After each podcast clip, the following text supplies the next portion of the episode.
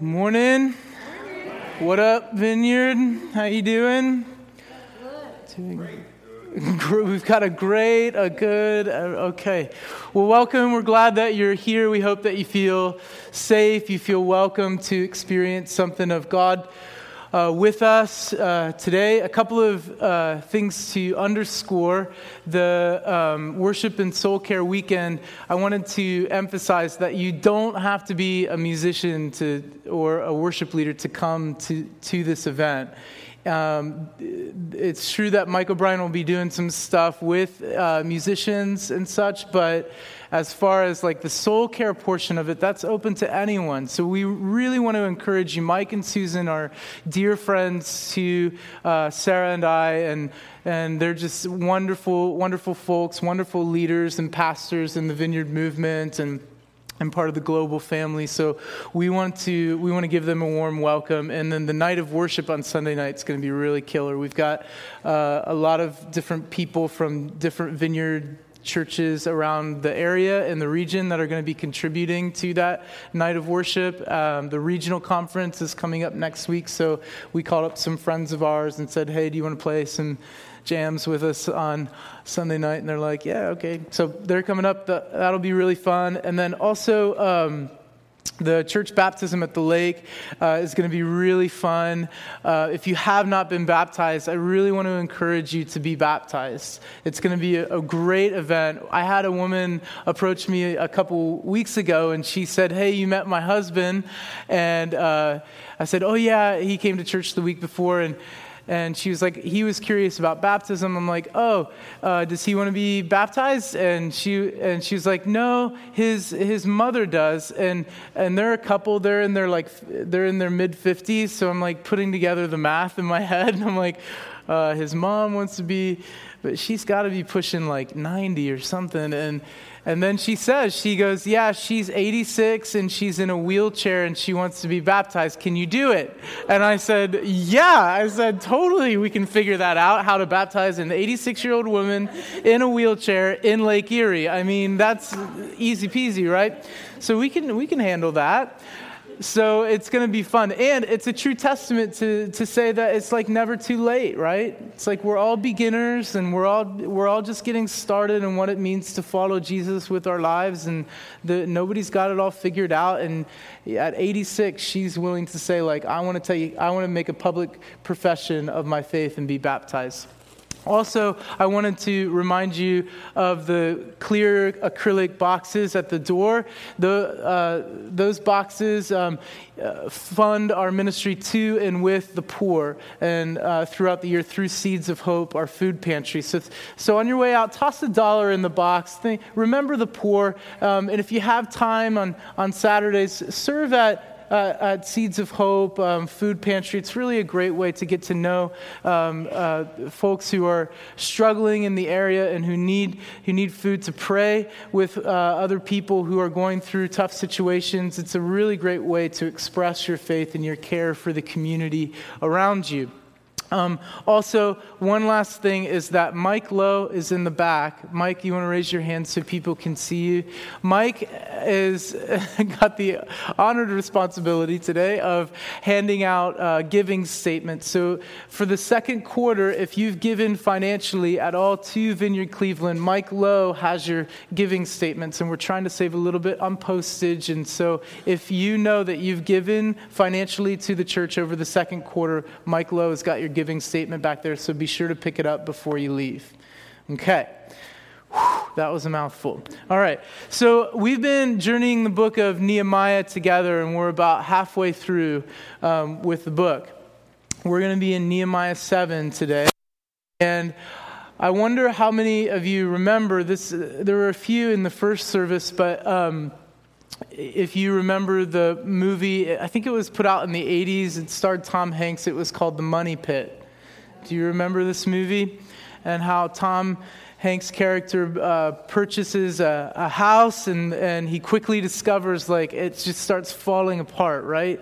And he's having to put throw money into it to fix it. There's there was no building inspection that was done to the house. And Sarah and I, when we moved to Cleveland, you know, we experienced some of that as well. We had an inspector come out and check out the house, but he missed a few things while we were getting our hands dirty and, and uh, ripping up the, you know, 20 year old floor from the kitchen and ripping out the carpet. And i was you know breaking my back for like four days installing hard, hardwood floors. We found out that there was like water damage all the way to the floor joists to the outside. The, the, the building inspector missed it. He missed it it's important, you know, it's important to have building inspections to make sure uh, structures are up to code and that they're functional and that they're, you know, not going to fall down on anybody's head or whatever. It's important. And so in Nehemiah 7, what we're going to do is we're going to take a little building inspection. We're going to ask the Lord to inspect our, our hearts and uh, you know, taking it out of the courtroom and, and bringing it into like a relational context. You know, when we talk about inspection, it's, al- it's almost always like in a courtroom sense, right? Like somebody's out to get you and figure out your flaws or, or your faults. And that's not what we're doing here. We're saying, Lord, come inspect our hearts. Show us where we can grow. Show us where we can become more like you. And so why we're doing this this morning is because Nehemiah 6, which we uh, went through last week, we discovered that the building of the wall is finished. You know, Nehemiah and the crew are done. The wall is up, and, you know, the, the tides have, like, sort of changed with the with the governing nations around them. They're kind of changing their tune a little bit. They're like oh boy they really did it. And they didn't just do it they did it in 52 days. And they didn't do it they did it with the help of their god. This is a nation to be like feared. Look at them. Look at them go. And so what we discover is that the wall is built but yet, there are something like six or seven more chapters that are left in the book. The story is not over.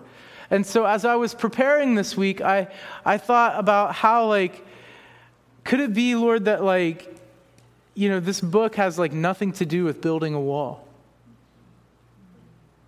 You know, if that's all that it was about, was building a wall, like anybody can do that. Anybody can build a wall, right? But what's happening here is that God is using Nehemiah to rebuild a people's heart. That's what's happening. God is shaping and gathering the people of Israel, and He's rebuilding and reaffirming their identity, who they're created to be. See, they weren't created to live in all of the rubble and all of the all of the ruins of Jerusalem and how the wall was broken down. They were created to be God's beloved, God's chosen. In the books of the Old Testament, we hear God speaking tenderly about his people, his sons and his daughter, the Israelites. We hear him speaking about they're, they're chosen, they're, they're, they're, they're meant to be protected, they're meant to have the walls around them. And so we find that the book of Nehemiah moves on and it's, it's much more about a wall uh, much, much more than just about a wall. It's about rebuilding and reshaping the people's hearts and so we felt like that's, that's a timely word for us um, as Vineyard Cleveland moving into the summer.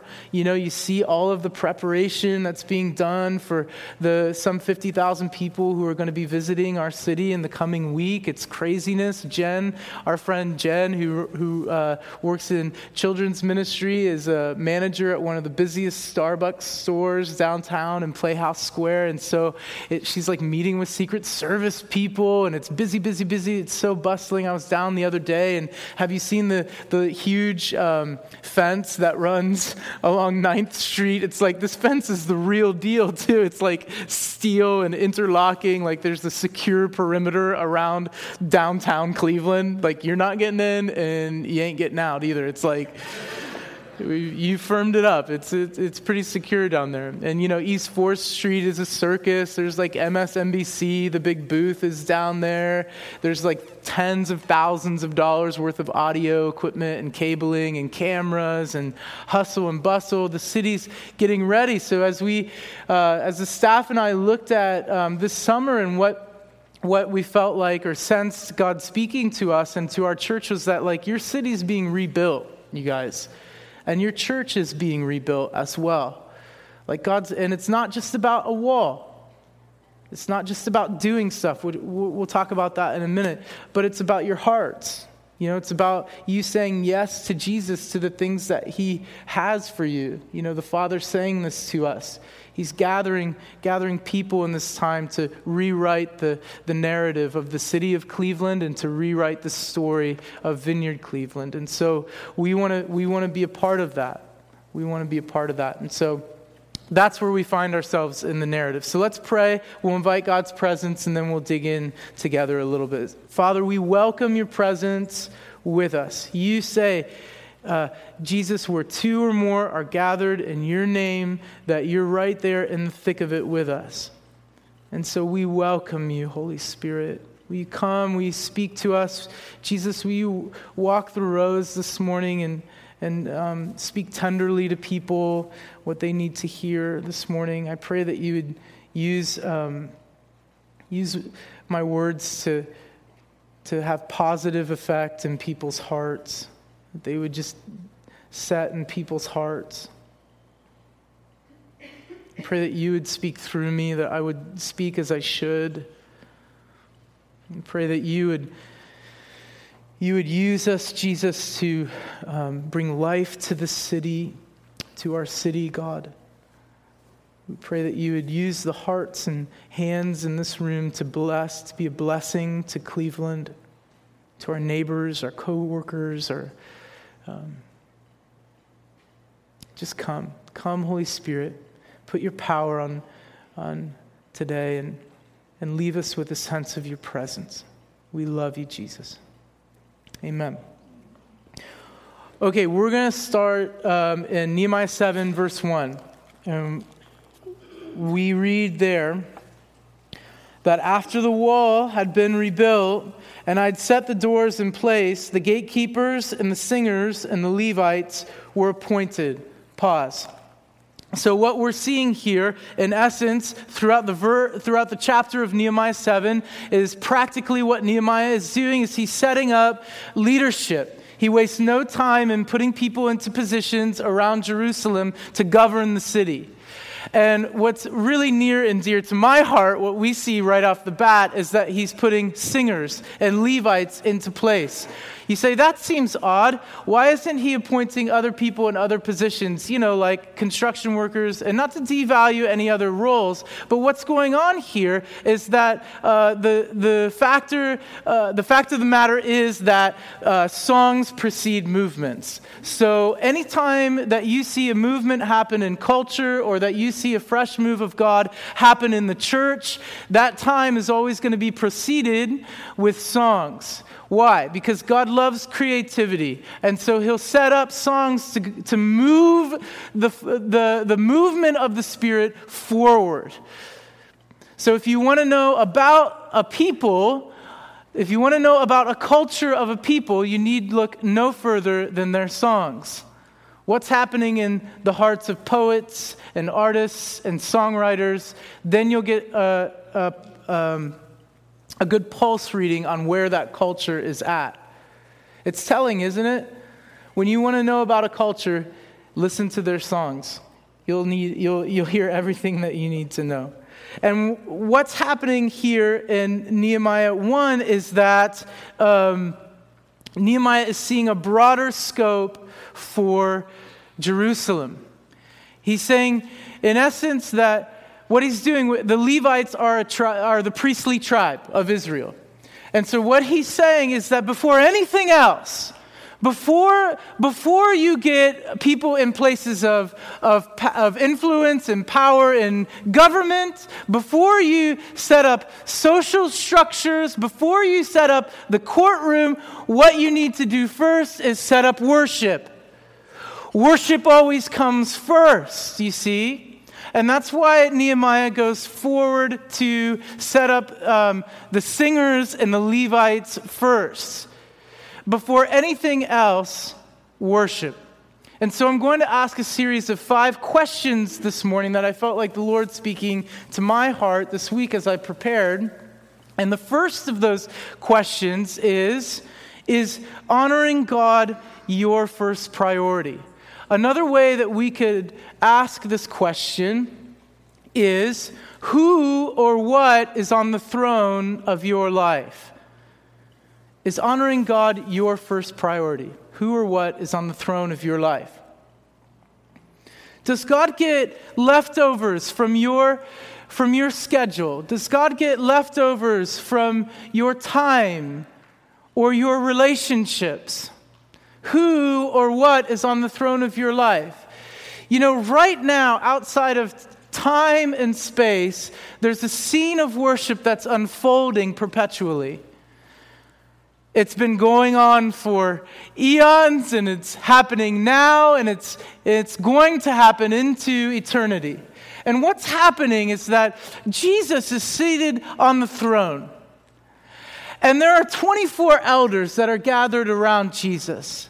And they're throwing down their crowns time and time again, and they're saying, Worthy, worthy is the Lamb who was slain before the foundations of the earth. Worthy is the Lamb who is slain. Worthy is he to receive glory and honor and power and riches and fame. It's happening again. There it goes again. It's happening again. Jesus is receiving worship. Who's on the throne of your life? When you picture your life before the throne of God, what posture are you in? Is your posture one of turning your back to God? Is your posture one of being on your knees before God? Is your, is your posture one of laying flat, prostrate before God? Where is your life focused in worship of Jesus? Is honoring God your first priority? And this is a challenging question to ask. I feel four fingers pointed back at me when I'm teaching this to you. Who's on the throne of your life? Whatever role that you have, you have that role because Jesus wants glory. Everything in your life is speaking. In 1 Corinthians 10:31, Paul writes that whatever you do, whether you eat or whether you drink, whatever you do, do it all for the glory of God. Jesus wants glory. Jesus is somewhat of a, of a glory hog. He, He's always wanting the glory, and he's worthy to receive that glory. You know, but that's challenging to us because we want the glory, don't we? So oftentimes we want the glory. We, we, we put our, our, kid, our fancy pictures of our kids up on social media. Look at my sparkly kids. Look at my sparkly life. Get some likes there. Maybe somebody will like it. Somebody's got to like it. Look at my fancy life. We want glory. We want to take that glory. But Jesus wants the glory, and everything in our life is speaking. You know, there's a, an old um, Belgian theologian who wrote that there's not one square inch in the whole domain of our human existence over which Christ, who is sovereign over all, does not cry, Mine mine. He wants it all. Jesus wants our whole hearts. Now, will he work with a, half hearted yes? Yes, I believe that he will. He's not a taskmaster. He'll, he says, I can work with that. We'll get there. Don't worry. But there's not one square inch of the whole of creation to which Jesus, by dying on the cross and being raised from the dead, that Jesus doesn't declare, mine. He wants it all. He wants the entirety of our hearts, everything that we are, the totality of who you are. He says, I don't, I don't want, I don't like this grapefruit Christianity. I don't want to see your life compartmentalized. I want you to be whole. You know, like the, the whole, um, Trivial Pursuit pies. Have you played that game, Trivial Pursuit? That's sometimes how we look at our lives. We look at our faith like it's Trivial Pursuit pie. Like we, you know, we, we get to scoot our piece, you know, we get the question right in Trivial Pursuit. We scoot our piece down a couple spaces and we get a piece of the pie and we put the piece of the pie in there. And we've got our sex life here and we've got, we've got our money over here and we've got our, you know, time with God on Sunday over here, and we've got uh, our, our, relationship with our spouse over here, and we've got our kids right here. Jesus is saying, I don't want that for you. I want you to be whole. I want you to be free. I want you to experience freedom. No more grapefruit Christianity. I want the totality of who you are. Jesus wants it all, and he's a jealous lover as well. And so he won't, he won't stand far off. He'll pursue you and, until he has the whole of your heart. Isn't that a good one? That God won't stay away. He, he's faithful to his promise to give us life and life to the full. And so he's going to accomplish that. He's, he's faithful to the good work that he started in your heart. And some of you need to hear that this morning that he's not giving up on you. And, and you might be looking around your life and you might say, you might say That's fine, preacher. I, I'm trying to give. I'm trying to give everything. I'm trying to give my heart. Maybe Jesus might be telling you to stop trying and let Him try and get you. You know, it's one thing to pursue God, it's another thing to let Him pursue you. He wants the whole of who you are. Jesus wants our yes, not just parts of our day, but the whole deal.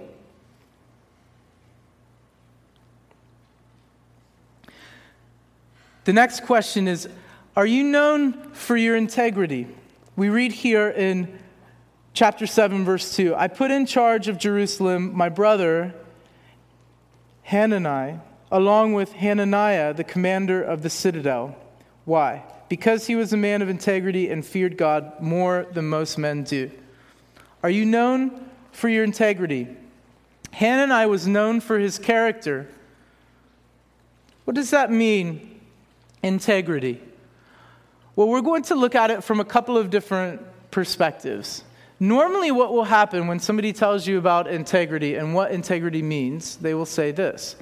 They will say, Well, integrity is what you do when no one else is watching. And that's so very true. And we're going to talk about that. But we're also going to talk about it from another perspective what we're going to say. Because sometimes because what i okay what i don't want us to hear in this is the guilt and the shame that's sometimes associated with like hearing like it's what you do when no one else is watching.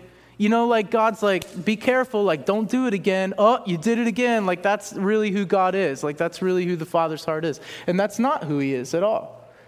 You know he's not out to get you. He's not out to like smack your hand if you've like done that thing again whatever that thing is for you. You know what i'm saying that's not his character. That's not who he is.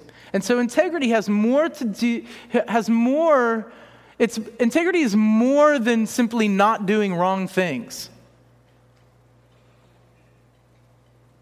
Yes. Yes.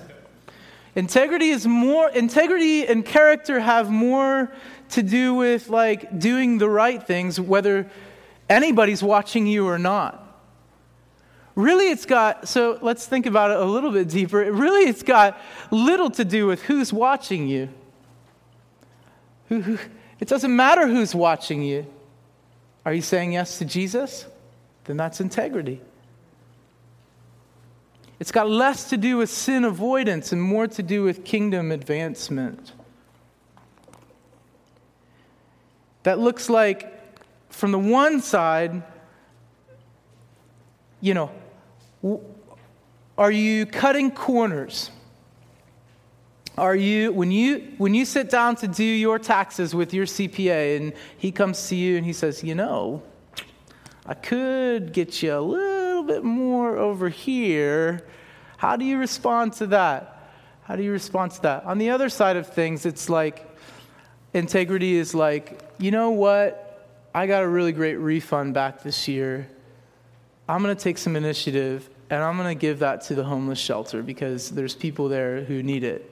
You know what I'm saying? It's like two sides of the same coin. Integrity is. Is that clear? Or do I need to? Okay, clear. Let's move on. Okay, so are you known for your integrity?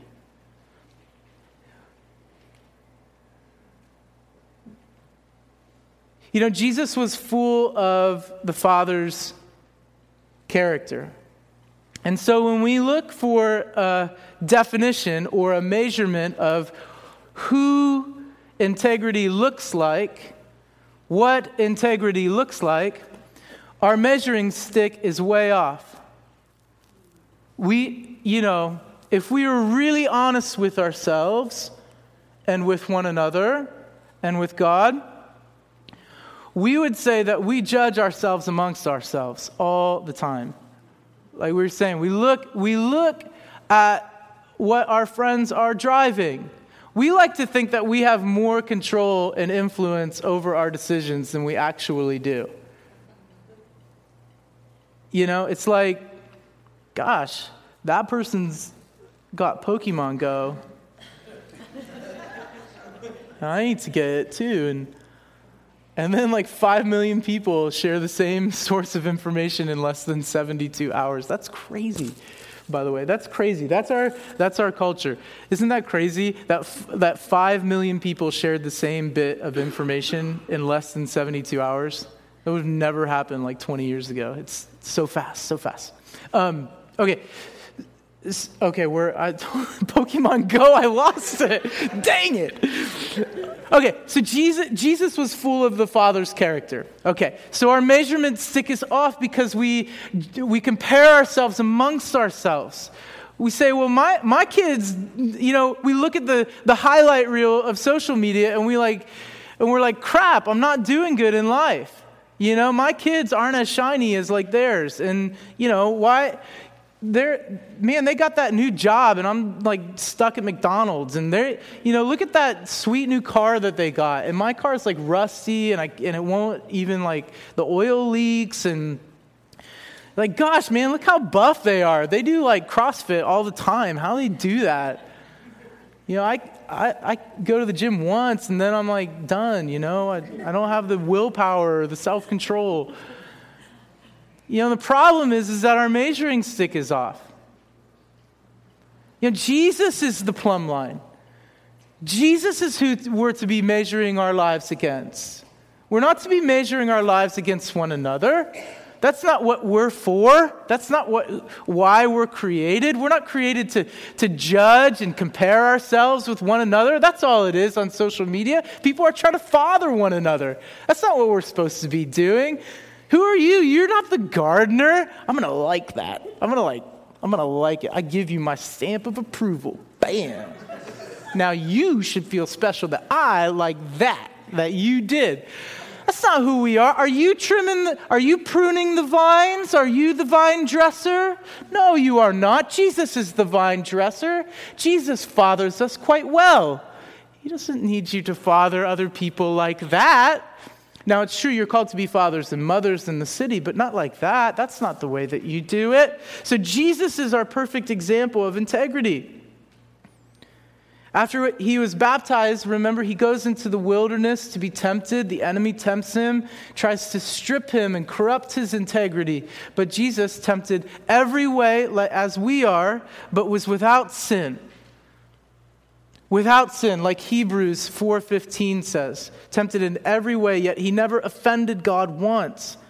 That's the definition of integrity right there. That's what it looks like. That's our plumb line. That's our standard. That's the foundation. How did jesus deal with temptation? And if you want to know how the father feels about this to further drive home the point of like the father not out to get you, you, you need look no further than what the son looks like. It was interesting. This week we were like busy bees. We had like people over to our house like every night. It's great. We love people. And um, the other night we had a group of people over and we were in conversation. Now, over the past few months, I've been meeting with one of the guys who's over at our house, his son. And you know, over the course of time, you get to know people. You get to know like their little mannerisms and stuff, and that's what makes them them. And it's like one of the special things about like getting to know people and like reading the reading the mannerisms. Like when they do that with their nose, that means that. You know what I'm saying? Little stuff like that. It's the joys of getting to know other people apart from a computer screen Bam. So I can work it in. I can work it in like every other way.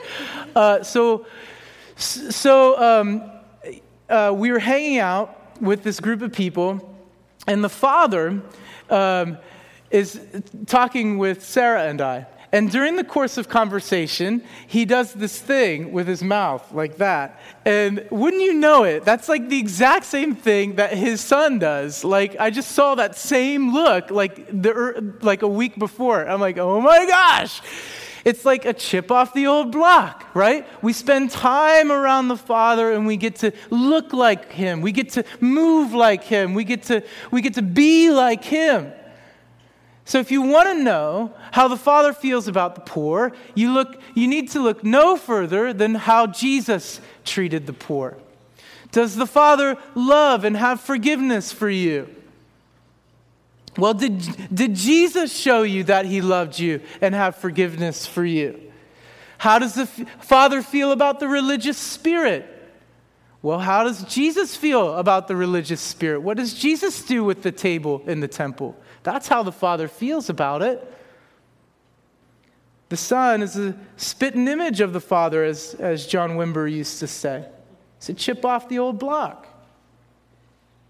And another thing with integrity is that it's uh, the, the Word of God, Jesus, is always describing integrity as truth. Truth. What is the truth? Well, Jesus is the only real truth. He's the only way to eternal life, right? We're told. Nobody goes, nobody gets to have truth without having Jesus, right? And a lot of times Jesus would used to begin statements and he would say, Verily, sometimes verily, verily. I don't even know what verily means. Verily, I tell you the truth. Verily, I tell you the truth. Or, truly, I say to you. Which in essence means Jesus is saying, I tell you the truth. Every time, regardless of where you're at, I'm going to tell you the truth. You know, Jesus never lied. He never told a white lie. He never told a big lie. Jesus always will tell you the truth. And that's annoying sometimes, isn't it? Jesus will tell you the truth when you're depressed. Jesus will tell you the truth when you're joyous. Jesus will tell you the truth when you're broke. Jesus will tell you the truth when you're rich. Jesus will tell you the truth when you're getting along with your spouse. And Jesus will tell you the truth when you're fighting with your spouse. Jesus will tell you the truth about your kids. Jesus will tell you the truth about your vocation. Jesus will tell you the truth about your past. And Jesus will tell you the truth about your future. Jesus will give you insight into your coworker's present situation. Jesus tells you the truth. He can't help but tell you the truth. The adverse is that the enemy is a liar. He can't help speak lies. That's his native tongue. He always speaks lies. He's always out to kill, steal, and destroy you. But Jesus won't do that. Jesus will always lead you out of a, a sense of love. Jesus will never lead out of manipulation or fear. Jesus will always lead out of a sense of love. You can trust Jesus. And that's the thing with integrity. If you have integrity, people will trust you. Do people trust you? Now, a, uh, at face value, we'd like to say, yeah, you know, I'm a pretty trustworthy people person. I can, I, I can be counted on to keep my word. We like to think of ourselves as good, trustworthy Christians, don't we? But how often can we not keep our word? How, often, how often is it? It's, I bet it's more often than you might think. I bet it's daily that we cannot keep our word. What we say we're going to do, we cannot do. We lack the resource in and of ourselves to do it. We can't follow through on the promises that we make. We can't keep the appointments that we said we'd keep. We can't keep the vows we give to our spouse. We lack resource. But Jesus is trustworthy. Jesus always keeps his promises. Jesus never broke a promise. Jesus never made a promise that he never kept. Always keeps his promises to us. And that's the, the great thing about people who are full of integrity is they're learning how to shape they're, they're being shaped you see they're being shaped and chiseled to look more like jesus. And that means that daily the things are wasting away on the outside. Inwardly they're being renewed. People who follow jesus with their whole lives and are saying yes are being renewed, and that sense of integrity is being sharpened and chiseled to look more and more like Jesus. So when you walk into somebody's presence who is full of integrity, don't you feel completely safe? Don't you feel like, gosh, I can trust this person, I can count on them? Why can I count? Man, every time they're there for me. You know anybody like that? They're rare people, but when you meet them, Stay close by him because they're being shaped to look more and more like Jesus every day. That's the heart of God in somebody when you find a trustworthy person that you can depend on. Nehemiah 7 2. He was given, Hanani, along with Hananiah, the command was given charge of the citadel. Why? Because he was a man of integrity, we said. And why else? Because he feared God more than most men do. The fear of God is tricky business, y'all. So we'll um, try to take it out of the courtroom and into relationship. So, fear of God is less about being afraid and more about like honoring and reverence of God. Be reverent of God, to have an understanding.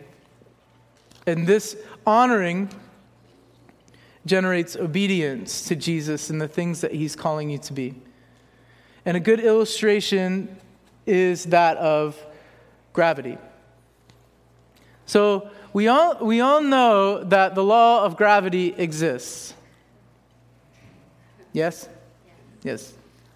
And sometimes that's not fun. Because sometimes you just want to fly away from the world and its problems. But most times, I'm sure you would agree that the law of gravity is a good, good thing. The law of gravity keeps our feet on the ground. Gravity keeps our feet on the ground. Gravity keeps this earth from imploding on itself. Gravity keeps all the waters in the oceans so that the oceans do not float up from the foundation of the earth and boil in the earth's atmosphere. Gravity is a really good thing. But most folks would agree that they wouldn't tempt gravity by hurling themselves off of a bridge without a parachute or skydiving. Yes? We wouldn't tempt, we wouldn't tempt gravity. So the fear of God is like this He's not out to get you. The Father is not out to get you. God is not out to get you. He's not out to rub it in, He's out to rub it out. He's not out to get you. At the same time, the, the more we fear God, I think like the more He trusts us you know, Hanani and Hananiah were given places of influence because they were like super, really, really good looking, and they had the cool haircut, and they were more wealthy than anybody else, and they were really strong. No, they were given places of influence because they had integrity and character and because they feared God more than anything else, more than anyone else. They said, God, I'm out to please you. I don't, I don't care about, you know, not flippantly, but I don't care about all these other opinions and perspectives that people have. I'm out to please you. I'm living my life so that you smile upon my life at the end of the day. That's why they were given places of influence. Mm-hmm. And Paul says in Galatians, I want to read this, it's important. 110 Am I tr- now trying to win the approval of men or of God? Or am I trying to please men? If I were still trying to please men, I would not be a servant of Christ.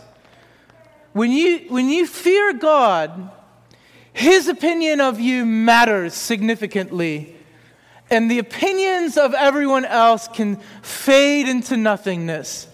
And when we think about who we're living our lives before, it's tiring, isn't it?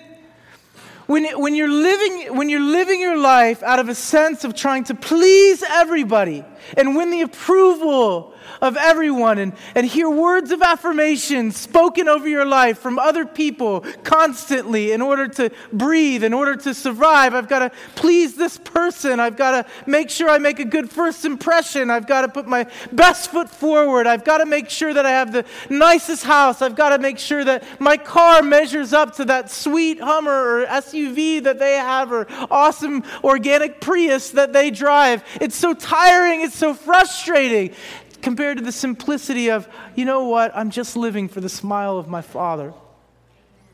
How simple that is, how, free, how freeing that feels to our souls when we're just saying, you know, you know, I just, I just need to have, I just need to have your smile in my life, God. Father, so long, so long as I come to the end of the day and you're happy with me,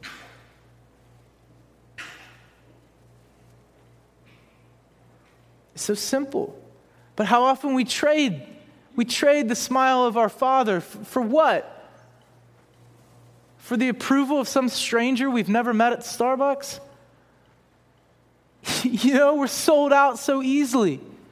We trade, it, we trade our integrity off so easily for stuff that doesn't matter.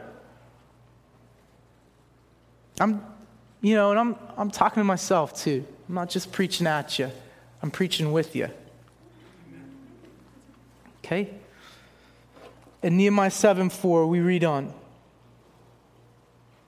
Now the city was large and spacious, but there were few people in it, and the houses had not yet been rebuilt.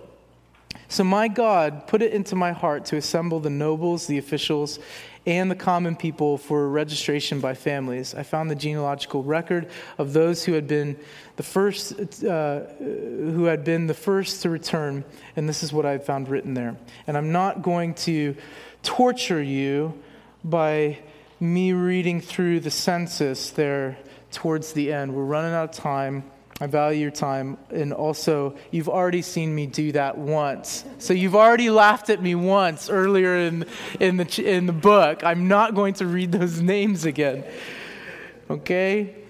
Don't make me do it.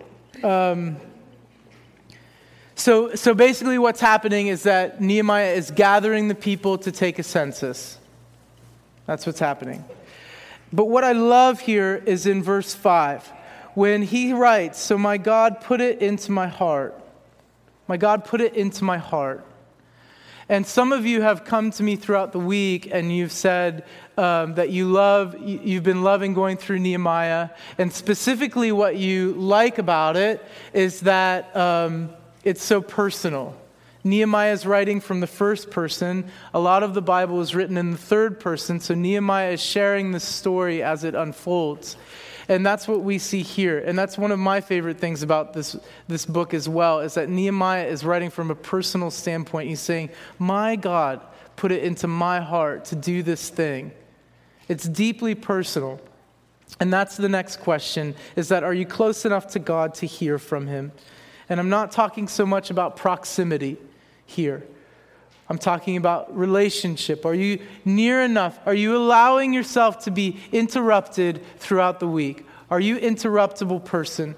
Sometimes we're so focused on our own agendas. We go to the grocery store, and I've got, you know, the list from Sarah on my phone. I've, I need to pick up shrimp and two lemons and a bag of ice, and I'm focused on that, that I miss. You know, I wonder at the end of my days sometimes, like, how much I've missed. How much have I missed because I'm so focused on like what I need to get done or my achievements or my what I need to get accomplished for the day that I miss life. You know, I miss the fact that I'm not the center of the universe. Do you want to hear? You want to hear of a fact of the matter is that you are not the center of the universe. The sun does not revolve around your existence. The sun doesn't rise in the sky for you or me. You are not the center of the universe. You are not your own God. You don't control your own destiny. Jesus is on the throne. Jesus is the Lord of lords and the King of kings. The sun shines for him and him alone. He's the, he's the, he's true north on the compass. He's the greatest phenomenon that the world has ever known. He's the center of the universe. He's the fact of historical past, and he's where the future is headed. He's the center of the universe. It's not you, it's not me. Your agenda for what you want to see accomplished in your little world is nothing compared to the person in the presence of Jesus. Are you saying, I don't matter? Is that what you're saying? Yes, you matter. You, you're dearly loved by God. Let's get on with it and bring change and life to the city because we serve someone who is the center of the universe. Yes, you don't matter. Yes, all of God in all of you, all of Christ in all of you, Christ in you, the hope of glory. You bring Christ with you wherever you go, wherever you go. But is it about you? Yeah, kind of it's about you, but no, it's not really about you. Jesus is the center of the universe. He's so good. And so he says in John 14, 29, Jesus says, I did not speak on my own, but the Father who sent me commanded me to say all that I've spoken. We need to be interrupted. And lastly, we'll finish with this. How can I contribute? In Nehemiah 7 70, we read this. In 770, some of the heads of the families contributed to the work. The governor gave to the treasury, etc., etc. So, Notice how he said some did, and that infers that some did not. If all would have given, he, Nehemiah would have written, all gave, but some gave and some did not. You know, it's so easy in our culture to become a spectator. It's so easy to become a fan. It's so easy to sit on the sidelines and pretend like we had something to do with the transformation when really we were just checking our computer screen. It's so easy to sit back and say, I'm a part of that, when really you have nothing to do with it. So, my encouragement to us this morning, myself included, is to be like the people in Nehemiah and give your heart fully to the work. Let's give our hearts fully because, and here's why. Because, one, the work is too big for any one of us to finish. And that's how we know it's of God. It's of God. This thing of bringing life to the city is something that Jesus wants to do in our time. And I can't do it alone. Tom can't do it. The staff can't do it. You can't do it alone. And 1 Corinthians says that the body of Christ is made up of different parts. We're compared to a body. We each have gifts. And I, guess what I'm saying is that we need you. We need one another. We need one another in order to bring life to the city. Paul writes there are different kinds of gifts, but the same Spirit distributes them. There are different kinds of service, but the same Lord. There are different kinds of working, but in all of them and in every one, it is the same God at work. Now, to each one, the manifestation of the Spirit is given. Why? For the common good. Your gift is not for your success. Your talent is not for your achievements. Your, your, um, your giftedness is to be a blessing. Why? For the common good. You are given the gifts that you are given not for you. They weren't given so you could write hashtag blessed, hashtag blessed life. Look at my blessed life. Look how sweet. Look how sweet. I'm so blessed. No, you're blessed to be a blessing to other people in this city. You're, you're called to rewrite the narrative of the city. And when, when you step into understanding of who you are, that you are dearly loved by God, and you get healed as you go to love the city, you'll begin to see that you are blessed not for yourself, but you are blessed for other people. Blessed, you're favored. That means that you're favored, that there's something of God's smile that's resting on your life. That's what being blessed means. When somebody says hashtag blessed, I'm not really sure that's what they mean, but it's something of favor that rests on your life. There's something of God's smile that, that hovers over you wherever you go, so that no matter where you are, whether you're in a church building or whether you're on East 4th Street or whether you're in Parma Heights or you're in Brook Park or you're in Shaker Heights or you're wherever you are, you simply release the thing that you carry. You're blessed to be a blessing to other people. Why don't you join me in standing? A lot of times it's easy to brush off questions and it's like, you know, check, got it. Honoring God's my first priority, got it, check. You know, and then we forget about it. We go through our week and we forget about it. And, you know, some of you might not have even heard the questions. You thought it was a good time for a nap, and that's cool. Holy naps are good. I've taken, I take some of them through my own sermons sometimes. And that's fine. But questions, um, these questions are good for us to remember throughout the week. You know, every morning waking up and saying, God, are you on the throne of my life today? I want to honor you. Will you help? Will you, sh- will you shape me to be a man or a woman of integrity who follows your heart with everything that is in me? Will you, will you do that work in me today again? You know, asking the Lord to shape us. If you're a small group leader or you're a leader in the church, would you come forward? We're going to present like a time of ministry. Rufus is going to lead us in song of worship.